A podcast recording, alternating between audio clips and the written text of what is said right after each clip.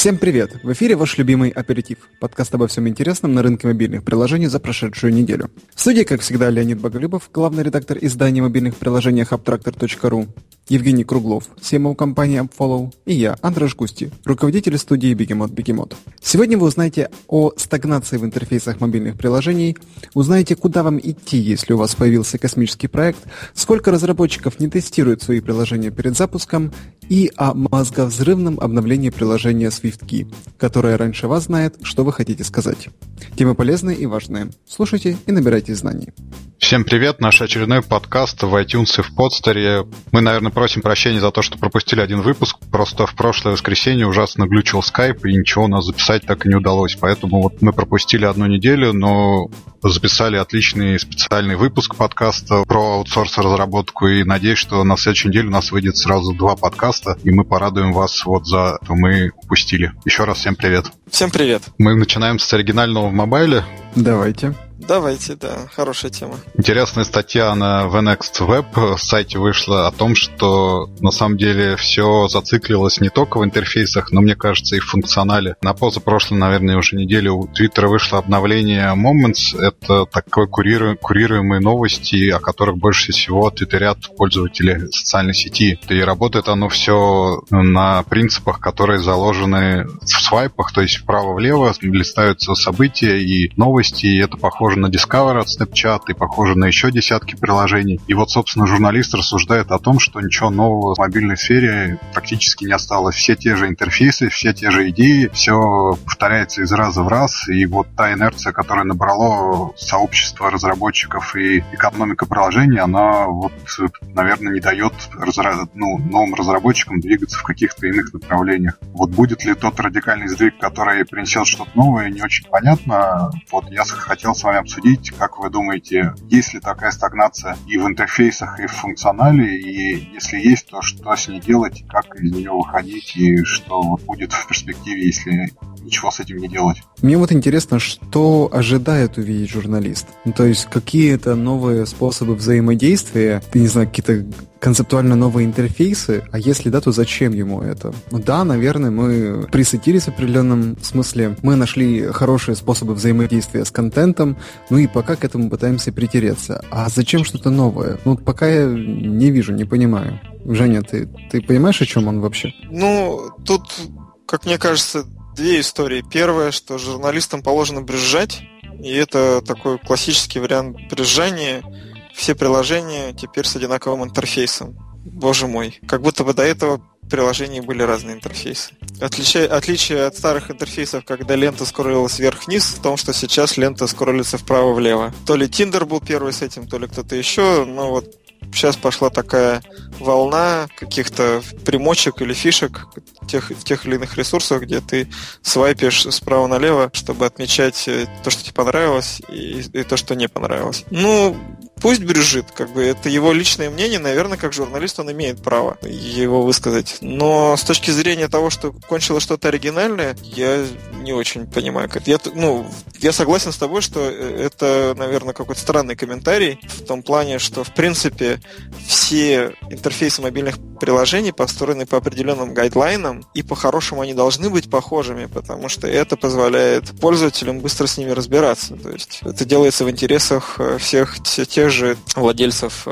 андроидов и айфонов. Ну, ты знаешь, я думаю, я, я все-таки понимаю, о чем он говорит. Но вот при, вспомни год-два назад, три года назад, появлялись все время какие-то новые способы взаимодействия. Ведь раньше-то свайпа не было. Ну, кто-то а... же, да, придумал в Тиндере свайп вправо-влево. Почему да. сейчас это остановилось, и вот там 2-3 года мы не видим ничего нового? Слушайте, на свайп вправо-влево в Тиндере придумали не 2-3 года назад, а полгода или сколько? Год. И Нет, сказать, ну... что все, все остановилось, это ну, в любой момент времени, в течение последних пяти лет развития мобильных интерфейсов, можно сказать, ну все, все остановилось, больше ничего нового нету. Но это такая, ну как бы, это фраза ни о чем, на мой взгляд. Как минимум сейчас появился Force Touch, 3D э, Touch на айфонах, и, пожалуйста, как только его скопирует производитель Android устройств, тут же появится куча новых идей о том, как его использовать и какие новые интерфейсы можно предложить, используя э, силовое нажатие на экран. Не, ну ты знаешь, э, тут, тут все-таки вот есть такое, что вот когда экосистема полностью новая была, ну просто фантазии не было предела. Я просто помню, насколько вот когда, кажется, Чута Дмитрий предложил такую фишку, вот как перелистывание веером карусель, только она была вертикальная. То есть когда ты вот э, вниз листаешь, и у тебя карточки вот так на тебя падают. Это был вообще фурор. Вот это было где-то года, наверное, три или четыре назад. А это впервые было внедрено. И таких вот решений было очень-очень много. Некоторые прижились, некоторые нет, но тогда все время что-то такое происходило. Но сейчас у нас как-то, ну, фантазия немножко закончилась. Ну, я его понимаю, но при этом нужно как-то осознать, что в вебе сейчас нововведений вообще практически не бывает. Ну, то есть, ну, они очень редкие. Потому что веб уже старый. Ну, мобилки еще не совсем старые, еще много чего будет нового, интересного. А, ну да, наверное, мы пришли к какому-то пределу. Ну, бить из этого тревогу странно, как минимум.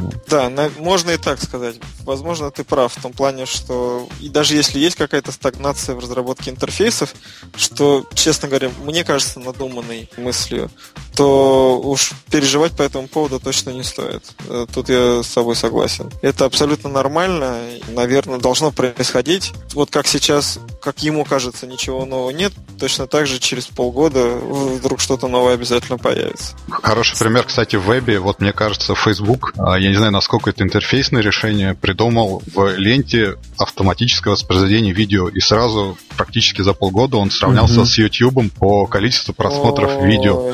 Сколько копий по этому поводу Да, копий они, много. Они, они засчитывают просмотр, если у тебя видео проигрывается 3 секунды.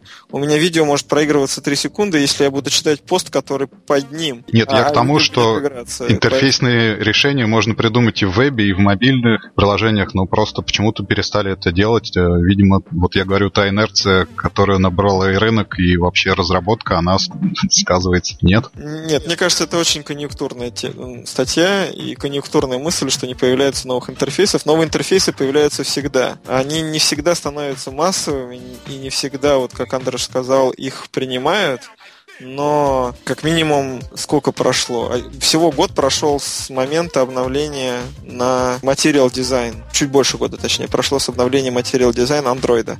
И это абсолютно новый интерфейс который на самом деле еще не получил достаточного развития, и которые, кстати, пытались и на веб копировать, и куда только его не, не хотели скопировать. И там еще, я думаю, много всего предстоит развивать и самому андроиду, и разработчикам. То же самое можно сказать про iOS, который постоянно предлагает какие-то новые интерфейсные детали, вот как я уже как упомянуто уже 3D Touch. А сейчас а, новые возможности для там, планшета с, с дополнительным пером. В общем, на мой взгляд, товарищ просто клики собирает себе на статью с лайками. Так, вопрос, в общем-то, выеденного яйца не стоит.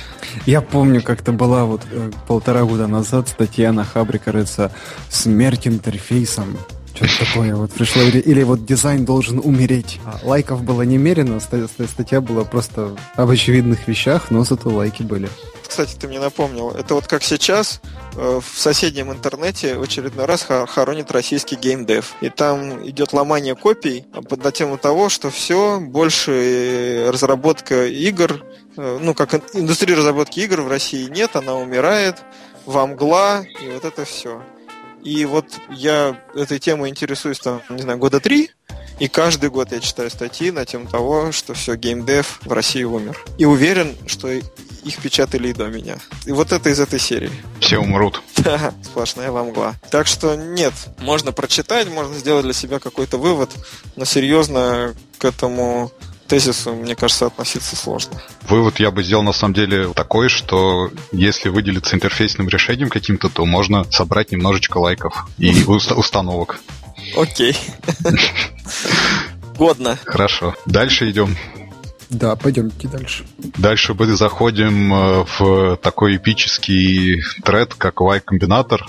А, время удивительных историй. Вот они открывают акселератор для так называемых лунных проектов, которые будут заниматься фундаментальными технологиями, которые вот сейчас конкретно, вероятно, не принесут никакой моментальной отдачи и будут работать на будущее всего человечества, как бы это так вот пафосно не звучало. И в эту историю сам Сэм Альтман вкладывает деньги, там порядка 10 миллионов долларов, президент инкубатора, и привлекает он к этому множество партнеров. А вот из таких э, лунных проектов, э, ну, не относящихся к Y-комбинатору, можно, например, у Google выделить те же очки, которые так и не взлетели, которые сейчас вторую итерацию, видимо, переживают воздушные шары с интернетом, беспилотные машины, вот которые сейчас, э, не знаю, принесут ли денег моментально, но которые сделают задел такой на будущие десятилетия, если там не, полу, не на полвека. Вот как вам кажется, есть перспектива в таких инновациях, особенно вот в таком месте, как Y-комбинатор, который многие считают сектой? Ну, идея хорошая. Мне кажется, запустив этот новый фонд, Y-комбинатор доказал, что они по-прежнему по-прежнему лидеры среди всех существующих акселераторов у нас на планете Земля. Как э, тот же, ну, как Альтман сказал, да, это звучит клише, но мы хотим делать проекты на благо всего человечества. Сама по себе идея того, что они готовы делать некоммерческие проекты, которые просто должны улучшать жизнь людей, она очень благая и правильная. Это принято в Соединенных Штатах, у них э, очень сильно развита индустрия вот э, таких общественных начинаний, когда многие люди, которые достигли там больших высот, они запускают подобного рода истории в том или ином формате. И ну, можно только поприветствовать, что те знания, тот опыт, который есть у этих ребят в развитии и, и продвижении быстро растущих, выстреливающих, экономически интересных э, стартапов, они применены к историям, которые на самом деле не могут так быстро расти в силу каких-то объективных причин. Дай бог, чтобы таких акселераторов становилось как можно больше. Я ну, не вижу здесь, не могу выделить что-то плохое, по-моему, все, сама идея очень хорошая. Вот, важно, ну, важно, важна реализация и важно посмотреть на то, какие проекты они будут. Это примеры там с очками или интернет воздушных шаров мне не кажется какими-то сильно вдохновляющими. Хотя, возможно, я просто не понимаю там масштабов бедствия. Вот. Но при этом я, тем не менее, осознаю, что Google наверняка вкладывается в, там, в массу других проектов, которые просто еще не получили какой-то огласки, или там те же самодвижущиеся тележки, которые они делают. Конечно, это очень длинная, очень сложная история, но если у них получится, это это будет большой прорыв. И это может реально изменить весь э, рынок э, машин, автомобилей для личного пользования. Если это получится у Y-комбинатора, хотя бы один такой проект, то это будет уже круто. Кстати, про Google. Э, я недавно раз, разговаривал с Натальей Ефимцевой из Google, и у нас все время возникала во время разговора опасная ситуация, когда она чуть было не выдавала какие-то тайны проекта Google X. И насколько я понял, там а, секретного до хренище. Просто вот очень интересно, сколько всего они делают, о чем мы даже еще себе не представляем. Это клево. Как бы с одной стороны, это очень прикольная, похвальная инициатива, а с другой стороны, мне кажется, что любой бизнес даже нацелен, особенно бизнес, который нацелен на то, чтобы поменять мир, обязан быть э, финансово целесообразным с самого начала. Ну вот в этом плане я просто, конечно, должен боготворить э, Элона Маска, который запустил три таких проекта, которые, казалось бы, не, невозможно окупить там в, э, за жизнь одного человека. Он умудрился это сделать буквально за несколько лет. Это и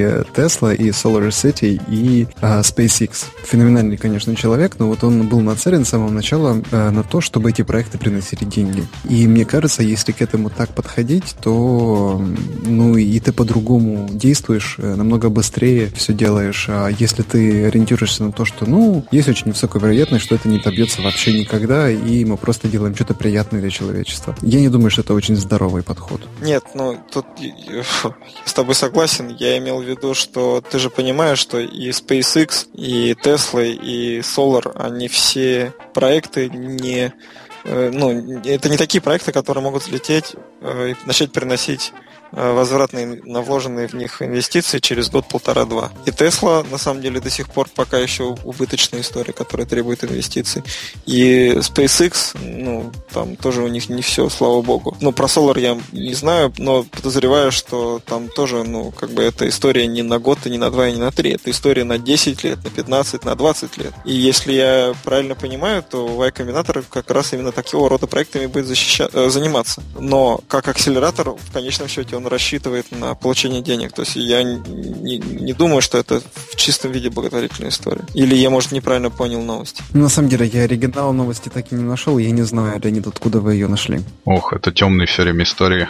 У меня вопрос-то, наверное, еще к Евгению, вот как э, выпускнику акселератора Free, почему вот э, наше Free, которое, как бы, мне кажется, вот непосредственно должно заниматься вот такими долгоиграющими и, ну, больше философскими проектами, направленными на всеобщее благо, оно все-таки э, затачивается на, как ты рассказывал, на такие, которые могут кратно вырасти в 10x раз за год, там, условно говоря. Как тебе кажется? Думается, этот вопрос надо задать в первую очередь э, представителям фонда. Я не берусь э, судить э, о том, как они принимают решения. На мой взгляд, ответ на этот вопрос содержится в том, что это фонд развития интернет-инициатив, то есть они изначально ограничивают себя определенной категории проектов, и это, собственно, и накладывает основные ну, ограничения, скажем так, на, на те идеи, за которые они берутся. Но думается, что у них есть какие-то долгоиграющие проекты, просто я не знаю во всех Э, проектов, которые они инвестируют. У них есть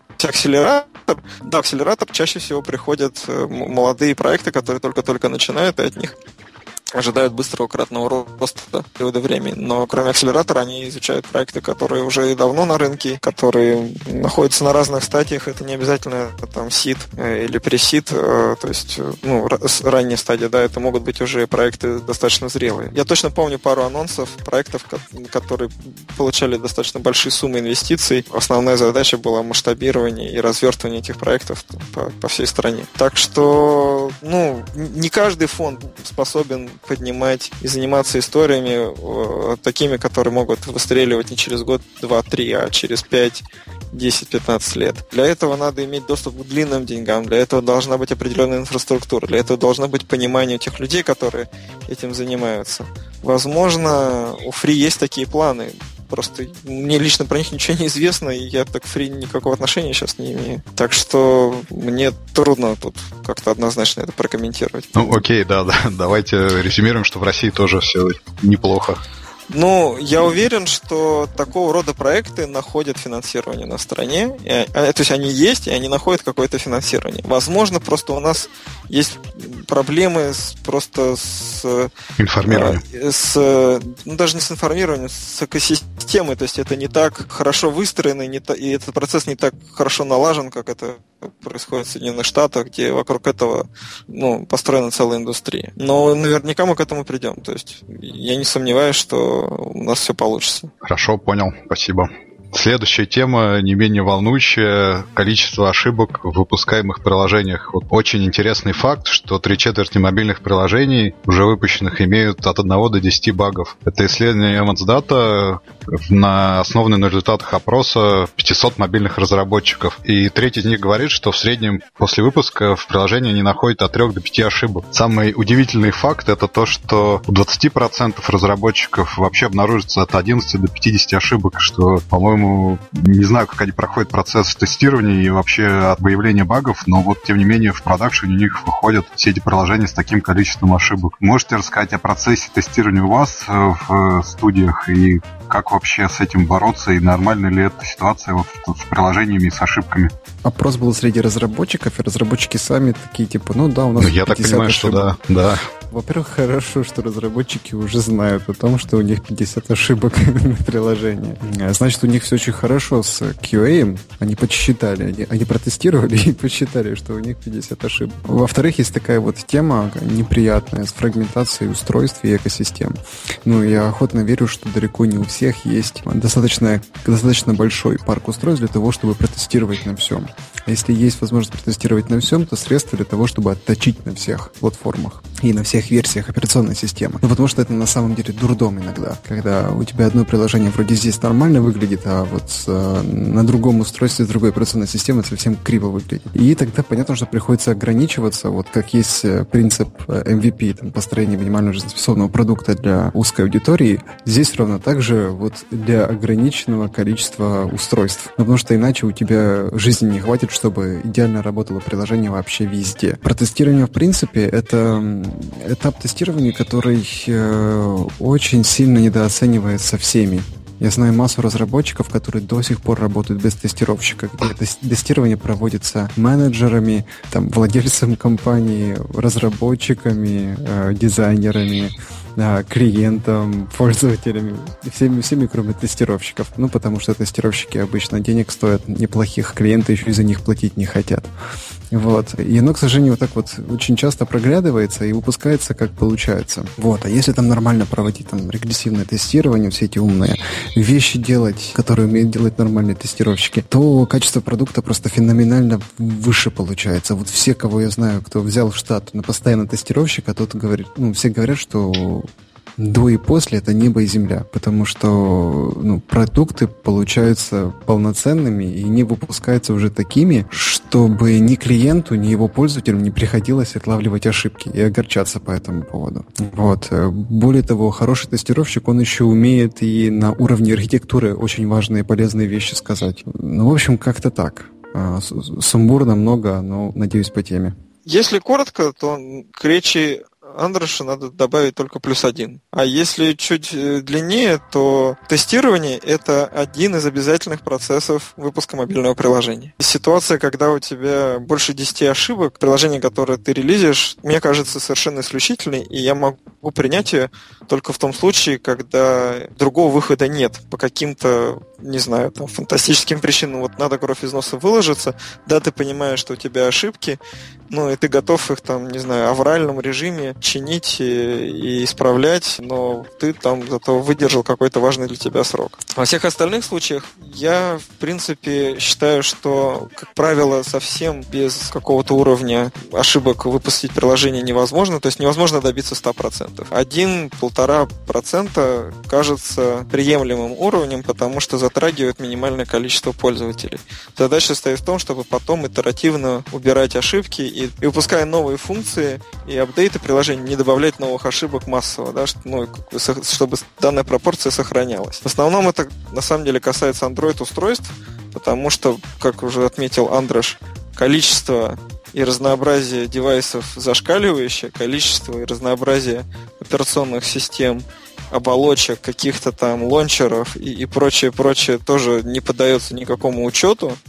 И мы сталкивались несколько раз с тем, что приложение, которое идеально работает там, 95% устройств, словить ошибку на каком-то одном конкретном девайсе.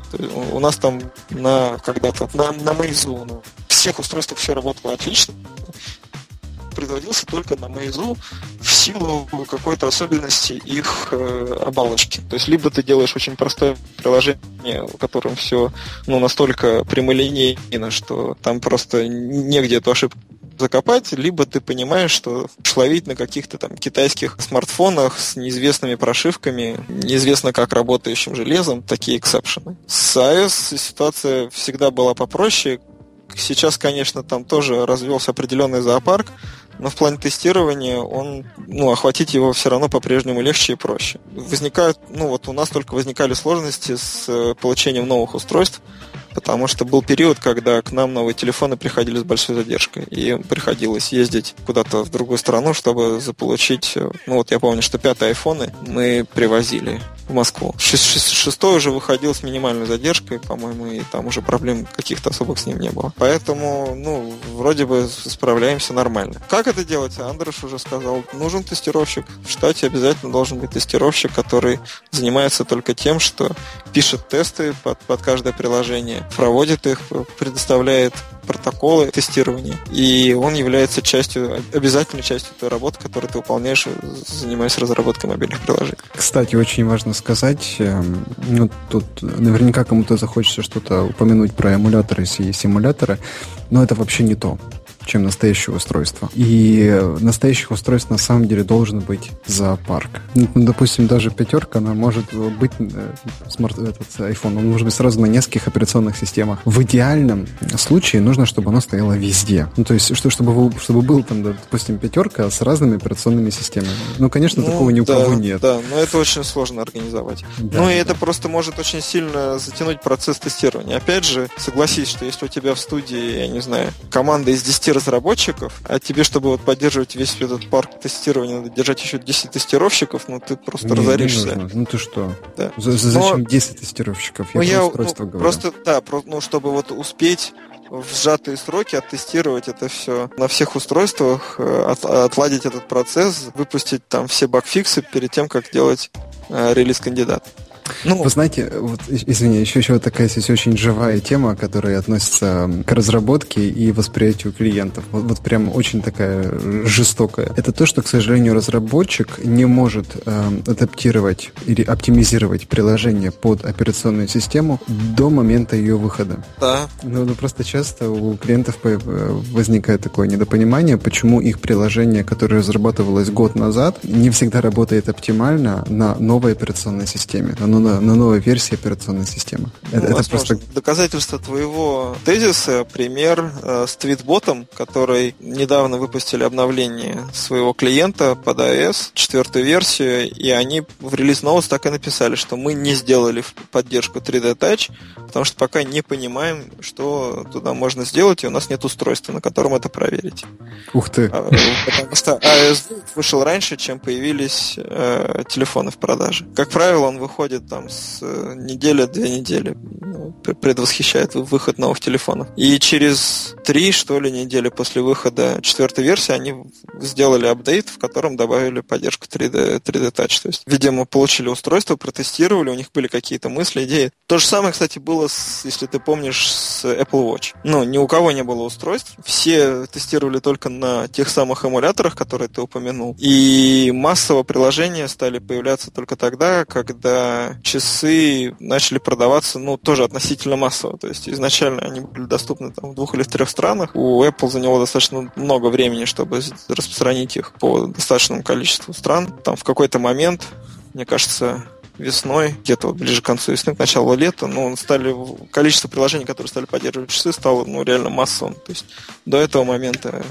это были там тысячи а сейчас, наверное, уже десятки или сотни тысяч приложений. Так что, ну, это, эти, эти процессы взаимосвязаны. Но мне кажется, что, вот возвращаясь к вопросу вообще тестирования багов, а, на самом деле есть еще довольно много контор, которые делают тестирование. То есть ты можешь привлекать э, на субподряд кого-то, кто проведет тебе все нужные тесты, и тогда тебе нет необходимости держать зоопарк устройств. Это будет стоить денег – но, опять же, если ты правильно договариваешься, если ты заказан, ну, занимаешься заказанной разработкой, то ты эти косты перекладываешь на заказчика разумным образом. А если ты занимаешься выпуском собственных приложений, собственных продуктов, ну, у тебя нет выбора. Ты должен расширять свой парк устройств и проверять работу приложений там, ну, хотя бы на минимум на топ-10 устройств для каждой платформы. Йоу, давайте дальше. Дальше последняя тема у нас, на самом деле, перешедшая с прошлой недели. Альфа-версия SwiftKey использует нейронные сети для улучшения набора текста. Мы говорили много в предыдущий раз, но ничего из этого не сохранилось. Давайте еще раз обсудим. Новая версия Neural Alpha от SwiftKey клавиатуры а, использует не шаблоны и статистические методы предсказания ввода, а нейронные сети, которые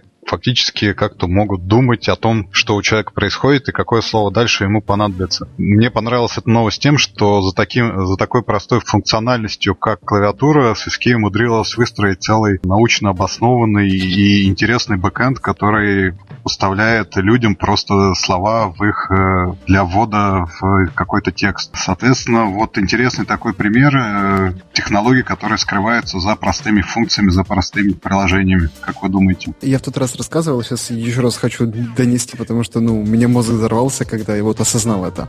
А, раньше у них э, автопоставление работало каким образом? Вот, допустим, я начинаю писать. Я должен идти. В этот момент э, приложение ищет э, словосочетания, которые чаще всего встречаются в этом порядке. Там, идти в...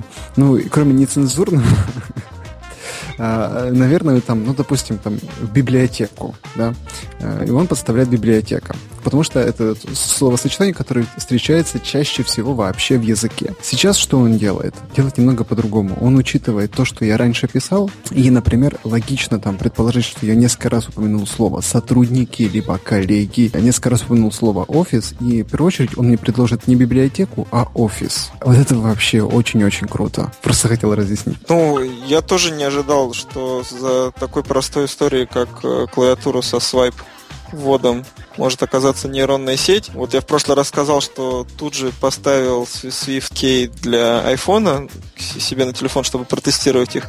Ну, надо сказать, что приложение, конечно, стало получше, чем когда я тестировал в прошлый раз, но далеко от идеала, и я вот горю желанием протестировать теперь э, вот эту новую версию SwiftKey, которая использует эту нейронную сеть, чтобы оценить э, разницу между этими двумя клавиатурами.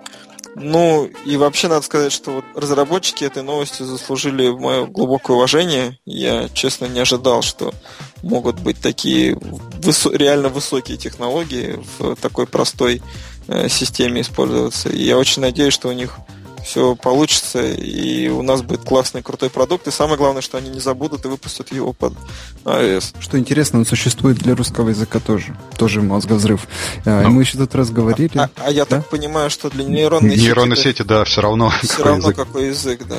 Офигеть клево. Вау. Это же искусственный интеллект. По сути, да. Что-то вот. такое около того. Интересно, когда он осознает себя и начнет предлагать а, слова, которые там, ну скажем, с его точки зрения более интересные и более релевантные. Ну, то есть, когда у нас наступит сингулярность, и не пойдет ли она восстание этих машин от клавиатуры SwiftKey или подобной ей? Огонь. Это Терминатор, значит, встроен SwiftKey, да, чтобы да, прийти да, нас всех уничтожить. Терминатор начнется со SwiftKey. Кстати, вот как вы думаете, можно ли считать, что может ли такой проект претендовать на то, чтобы участвовать в лунной программе э, Y-комбинатора? Но они же меняют человечество вообще, причем довольно радикально хотя это и незаметно. Хороший вопрос. Ну, наверное, нейронные сети как таковые вполне. А вот э, применение их на уровне клавиатур не знаю, честно говоря. Сложно сказать. Это все-таки больше от, от Y-комбинатора зависит, как они подходят к выбору проектов. Ну вот вообще, стоит ли такие проекты воспринимать как э, ну, меняющими человечество? Или это потом только в, в ретроспективе станет понятно? Просто Грандиозный какой-то вопрос, да. Не знаю, на него, по-моему, нет ответа. Сейчас, когда вот он изменит, тогда мы узнаем. А сейчас заранее сказать, как он скажется на всем человечестве, по-моему, достаточно трудно. Но вот Стивену Хокингу SwiftKey же помогает, и, собственно говоря, вот великий ученый и с, с помощью SwiftKey общается более плодотворно и информативно с окружающим миром. Уже за это им спасибо. А, вот, это, вот это круто, я про это не знал. Да, в два а, раза а... стало быстрее ему общаться с помощью SwiftKey. Ого. Ну, я думаю, там другие технологии немножко заложены, но тем не менее, вот э, это SwiftKey работал с Стивеном Хокингом. Насколько я понимаю, у него же болезнь прогрессирует, и с каждым разом ему нужно все более и более чуткие предсказательные алгоритмы для общения, и то, что у него работало там 10 лет назад, уже не подходит, и, соответственно, они вот помогали ему в, в, на каком-то этапе в общении. Огонь. Да. А, кстати, вот еще в тот раз говорили о том, как это приложение должно зарабатывать, потому что зарабатывать оно должно, и, и вот э, Женя рассказала, что в большинстве своем клавиатуры зарабатывают тем, что скины можешь менять если не ошибаюсь. Или, или ну, еще там э, э, этиконы, э, эмотиконы, да? Не-не, нет. Ну, я говорил только про скины. То есть, насколько я знаю, все продают просто разные цвета разных клавиатур и все. Больше ничего никто не предлагает особо. Вот, а у этих ребят должно быть что-то другое, потому что, ну, мне кажется, вот большие компании должны обращать на них внимание и как-то их спонсировать по-хитрому. Ну, потому что если они этого не делают, то они дураки. Или у них круче разработки есть.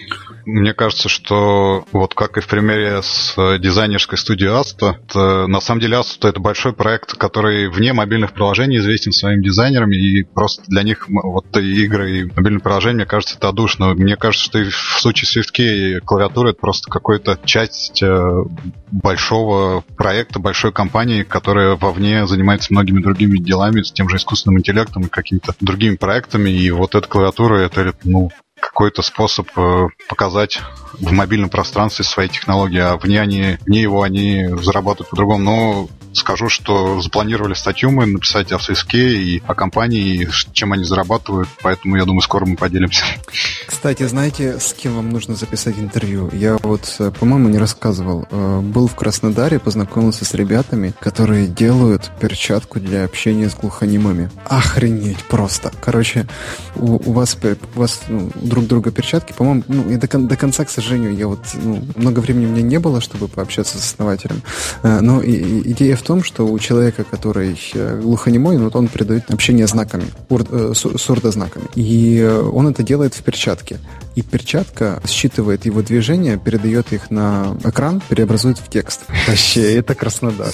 Супер, супер. Это универсальный переводчик из, из будущего, из кинофильма Star Trek. Причем, что интересно, работают. Приложения будут? Нет? Галопом по Европам немножко получилось. У меня нет приложения. Приложение о хорошем скажем. У нас вот AppsFlyer, как я говорил в прошлый раз, приезжает 29 октября в Москву. Мы делаем завтрак большой в телеграфе. Соответственно, мировая компания, которая занимается аналитикой мобильной атрибуции, называется мероприятие «Мама». Очень прикольно, причем придумали это сами израильтяне, называется Mobile Attribution and Marketing Analytics. Вот, мам, мама приезжает в Москву 29 октября, приглашая всех слушателей. У нас большой баннер висит на тракторе сверху, и вы сможете зарегистрироваться. Ну, правда, количество мест ограничено, и пруф не обещаю, но попытаться стоит. Вот, мне кажется, будет очень интересно. Будет еда, напитки слабоалкогольные. Будет интересные спикеры из разных компаний, типа Гугла, Звука, ну, тот же AppsFlyer, конечно, Twitter, MyTarget, TNS и обсуждение вот мобильной атрибуции и мобильной, мобильного маркетинга. Офигенно. Слушайте, вы такие молодцы вообще. Спасибо вам, что вы есть. Абтрактор. Раз спасибо нам. Еще одна, ну, не новость, а благодарность от меня. На самом деле, все время я тут представляю нашу команду, но хочу всем передать привет и сказать, что Абтрактор это не только я, а множество людей, которые работают и обеспечивают нам вот то, что мы делаем. Спасибо моей команде и команде Абтракт. Я вам и очень горжусь, правда. Ну вот, придется в этот раз пропустить, потому что Леонид это каждый раз говорит, а мы каждый раз вырезаем и вырезаем. Вот наконец-то выговорится. А у меня тогда тоже маленький короткий анонс вместо мобильных приложений. Я хочу анонсировать э, второй сезон акселерации проекта UpFollow, выпуски которого можно посмотреть в YouTube. Мы сейчас проходим акселерацию в стартап-сауне в Хельсинки. Закончилась первая неделя. Первый выпуск уже доступен. Обязательно погуглите, посмотрите и подписывайтесь на нас. Э, расскажем вам, как и чему учат финны, что интересного мы здесь узнали. Мы уже много чего интересного узнали. Все это закончится выступлением на... Все это закончится выступлением на Slash, одно из самых известных э, мероприятий, посвященных стартапам в, в Европе. Следите за новостями. Андуш, тебе тоже надо чем-то поделиться тогда. Да, ну вот э, поделюсь подкастом. А у меня из хорошего э, запускается заново мой личный подкаст, э, который до сих пор называется «Мобильное приложение как бизнес», э, но скоро будет переименован в подкаст бегемотов. Кто не знает, я писал долгое время подкасты э, один на один с разными мобильными предпринимателями, маркетологами мобильными, а, продукт-менеджерами, людьми, которые создают феерические клевые продукты. На этих подкастах мы учимся от лучших э, тому, как делать правильно мобильные вещи. И вот э, первый выпуск уже вышел на той неделе с Денисом Жидановым из Ритла. Очень советую. Рассказывает о том, как все время быть первым, несмотря на долгие годы существования компании. А на следующей неделе Э, будет запись с Натальей Ефимцевой из э, Google. Она расскажет о том, какие интересные вещи э, Google не рассказывает общественности. В общем, будем продолжать параллельно с аперитивом. Спасибо большое. Рад был услышать вас всех еще раз. До новых встреч. Спасибо, что слушали нас. Хороших вам приложений, хорошей недели, солнечного настроения, несмотря на осень. Всем пока. Восхитительных достижений и прекрасной недели. Пока.